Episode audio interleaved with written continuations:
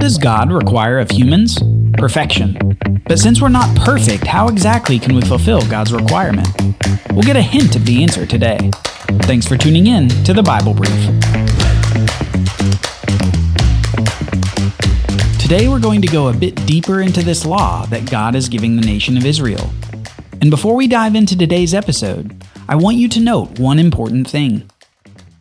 This law code of over 600 rules is generally expressed in four books of the Bible the end of the book of Exodus, Leviticus, Numbers, and Deuteronomy.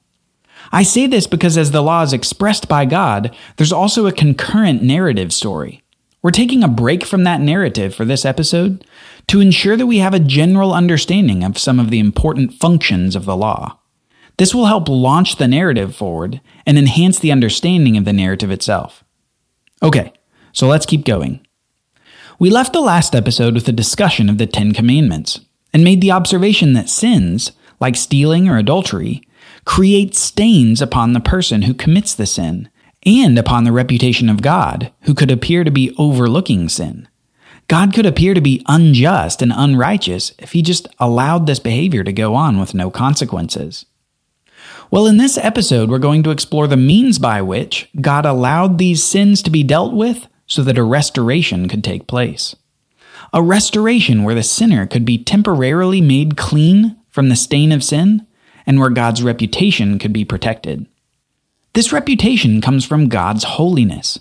And don't forget what we said about that word holy. It means something like totally, completely set apart and above, different and utterly unique. And part of this holiness is total moral righteousness and perfection. If sin goes unpunished and unaddressed, God's perfection gets a question mark attached to it. It makes people say, Is God really holy and perfect? Well, in order to protect his holiness and his reputation, God prescribes a way to deal with sin. And this way is called the sacrificial system. The sacrificial system was part of the law for the Israelites' worship of God and for life in the promised land of Canaan. In it, we see God's requirement on the people to sacrifice animals and produce to achieve the purpose of the system. We can think of the purpose as largely two things to protect God's reputation and to allow for restored relationship. We've already said in prior episodes that sacrifices at minimum give honor to God and demonstrate dependence upon Him. But through this narrative, we come to see that the sacrifices also protect God's reputation because God is holy. He doesn't just ignore sin. His perfect moral righteousness can't do that. Instead, he demands that something take the punishment that sin deserves. And he allows for animals to be the sacrifices in place of human death. Punishment is transferred from the human who sinned to the animal who did not. This allows God's reputation of righteousness and justice to be maintained, while also allowing for the Israelites to draw near to God in relationship with Him. Okay, that was a lot. But here's what you should remember about the necessity of sacrifice sacrifices give honor to God, they show dependence upon God, they protect God's reputation, and they allow for restored relationship with God. Honor, dependence, reputation, and relationship. This isn't an exhaustive list, but it's a good list to get started with as we go through this system. Okay, so the system of sacrifices is basically made of two categories worship sacrifices and sin sacrifices. Worship offerings or sacrifices were most often whole animals or grains with olive oil and salt. These offerings were to express faith in God, to honor God, and to celebrate relationship with God. To approach Him in worship, one of these offerings was generally required. You can think of these worship offerings as particularly focused on God's reputation. God was to be reverenced and respected by the people, and bringing a worship offering was a means to show God's worth and to give him honor. In contrast, sin sacrifices were almost always animals, and these sacrifices have a special emphasis on the blood of the animal cleansing from the defilement or impurity associated with sin. We've talked about this a little bit with the idea of sin staining a person. These sacrifices were to bring a person to a normal, clean state before God. Now let's get a little bit more into this. Blood, remember, is the signifier of life in the Bible. So essentially, when blood was sprinkled as part of a sacrifice, it was kind of like life covering over death that defiled a person. That's kind of an approximation you can use as we move forward. The stain of sin was being covered up by the blood of an animal instead of the blood of the sinner. Sprinkle the blood on the stain of sin, and the stain would be covered. Now, in a clean state, a worshiper could approach God in worship and not fear retribution or judgment by God. This concept we've been discussing is something that the Bible calls atonement. You can think of the act of atonement as the act of sin's stain being covered by the blood of an animal. And by virtue of this atonement covering, the sinner and God can come together again, without the stain of sin separating the holiness of God from the unholiness of the sinner. And this atonement isn't a new concept. Do you remember what God did as soon as Adam and Eve exited the garden? He made a covering for them of animal skin. God shed the blood to cover Adam and Eve.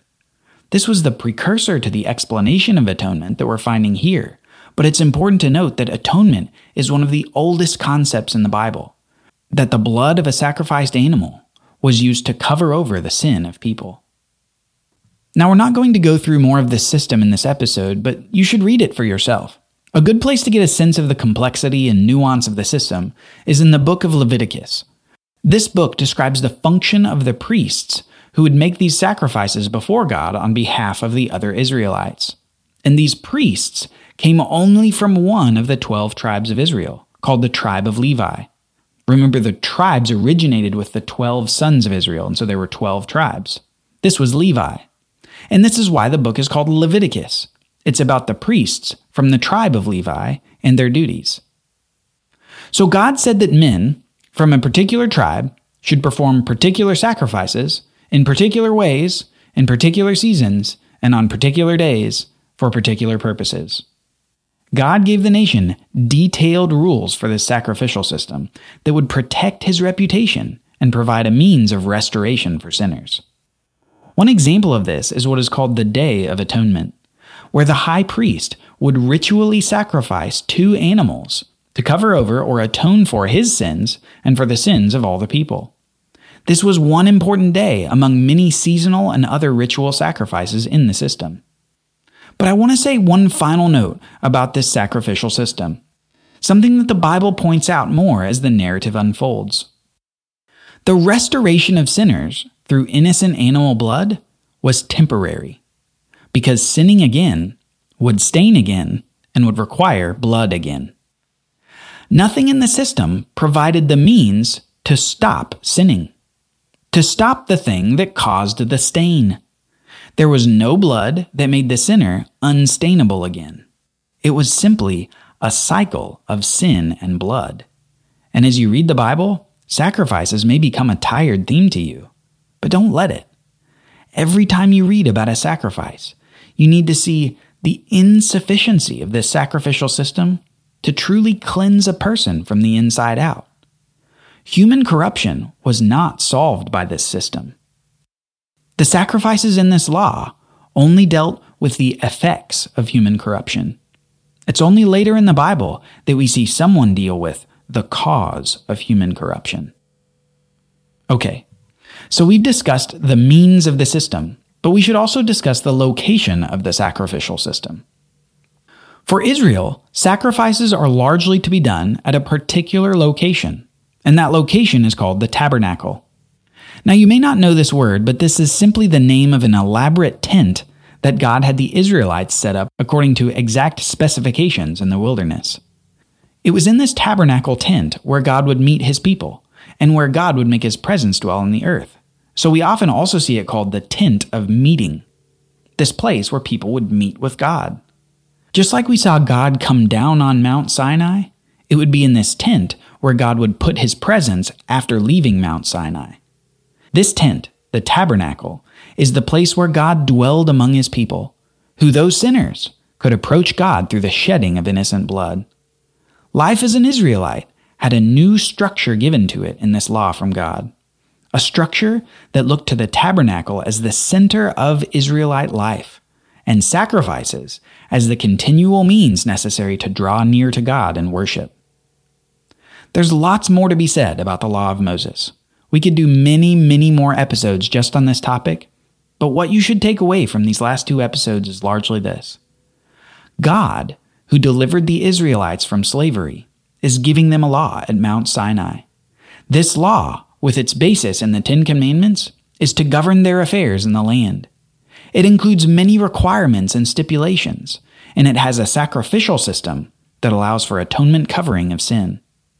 If this law was followed, it would result in blessing, and if not followed, it would result in cursing and expulsion from the land.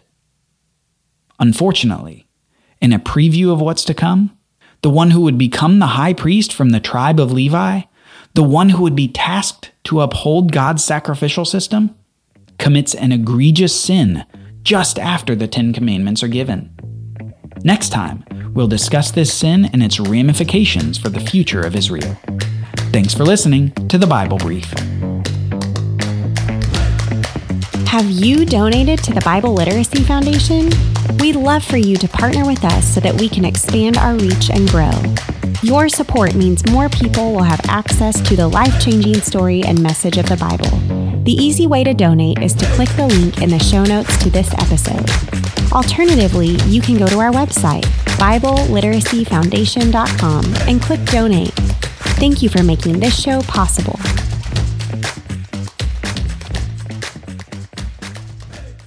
Copyright Bible Literacy Foundation 2022.